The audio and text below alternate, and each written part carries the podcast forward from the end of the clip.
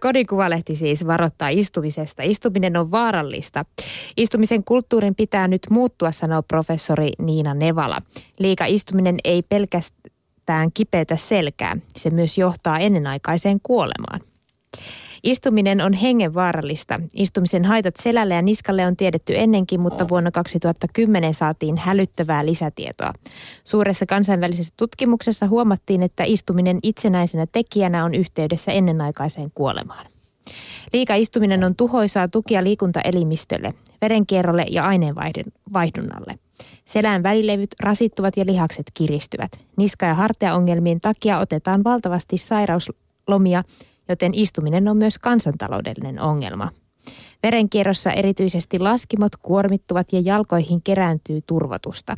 Istujan aineenvaihdunta hidastuu ja energiaa kuluu vähän, koska lihakset eivät tee töitä. Runsas istuminen saattaa siis lihottaa. Kun ihminen seisoo, energia kuluu 13 prosenttia enemmän kuin istuma-asennossa. Mainitsemassani tutkimuksessa yllättävää on se, että vaikka koehenkilö harrastaa paljon liikuntaa vapaa-ajalla, se ei silti poista liiasta istumisesta johtuvia riskejä. Liikunta on totta kai tärkeää, mutta nyt täytyy puuttua itse istumiseen. Paras ratkaisu olisi ottaa käyttöön sähköiset työpisteet, jotka nousevat niin korkealle, että työntekijä voi välillä seistä. Myös korkeat tuolit, esimerkiksi satulatuolit, ovat monesti parempia kuin tavalliset toimistotuolit. Pel- pelkkä paikallaan seisominen ei ole tavoite, vaan asentoa tulisi vaihdella. Olisi suositeltavaa nousta ylös ainakin puolen tunnin välein. Voi vaikka nousta seisomaan aina kun puhelin soi. Samalla lähtee helposti kävelemäänkin. Palavereja olisi, voisi pitää sähköpöytien ääressä tai kävellen. Mitä jos kokoushuoneessa olisi kuntopyörät? Ruokatunnilla kannattaisi kiertää vaikka korttelin ympäri. Tästä eteenpäin ehdotan, että viikkokokoukset pidetään kävelemällä Yle ympäri. No siinä saattaa hetki mennä, mutta siis istuminen on kuolemaksi. Näin väitetään. Ei, ei kannata enää istuakin. Ylipäätänsä kannattaako enää elää? Elä, niin, sitä on, sitä on yleensä johtaa vaiheessa. kuolemaan nimittäin.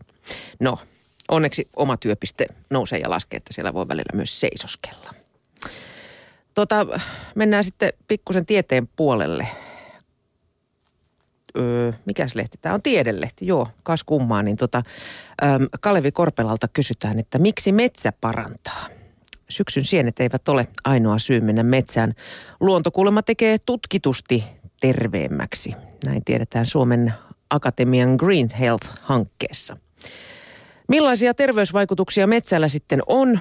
Vihaisuuden ja surullisuuden tunteet vähenevät, kun taas mielihyvän ja piristymisen tunteet lisääntyvät luonnossa enemmän kuin kaupungissa.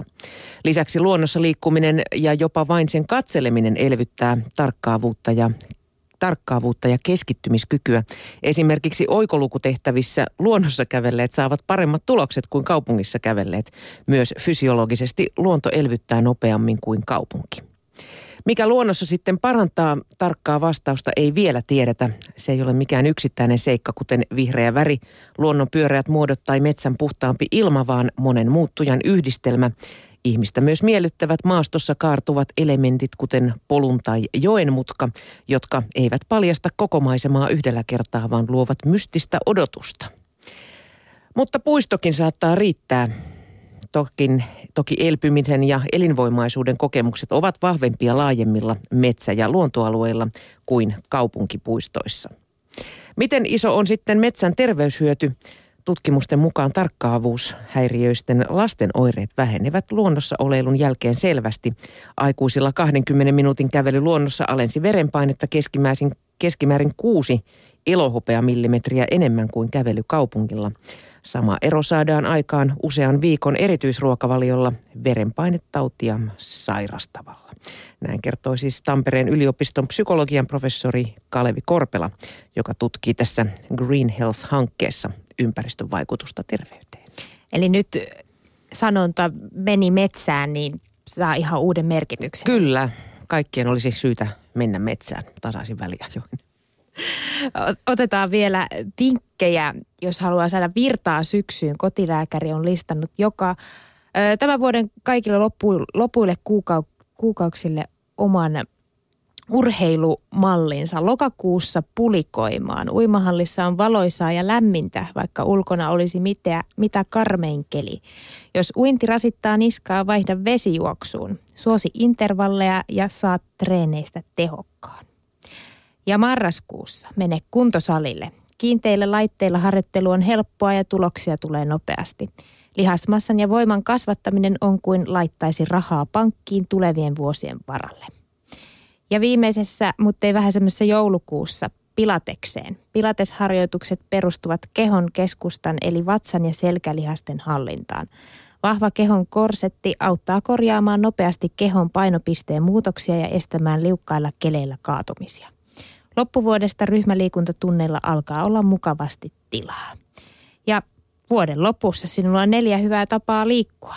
Et pääse kyllästymään. No niin, mitä noista itse ajattelit harrastaa? No mä oon kaikkia noita kokeillut ja ehkä kaikista mielekkäin.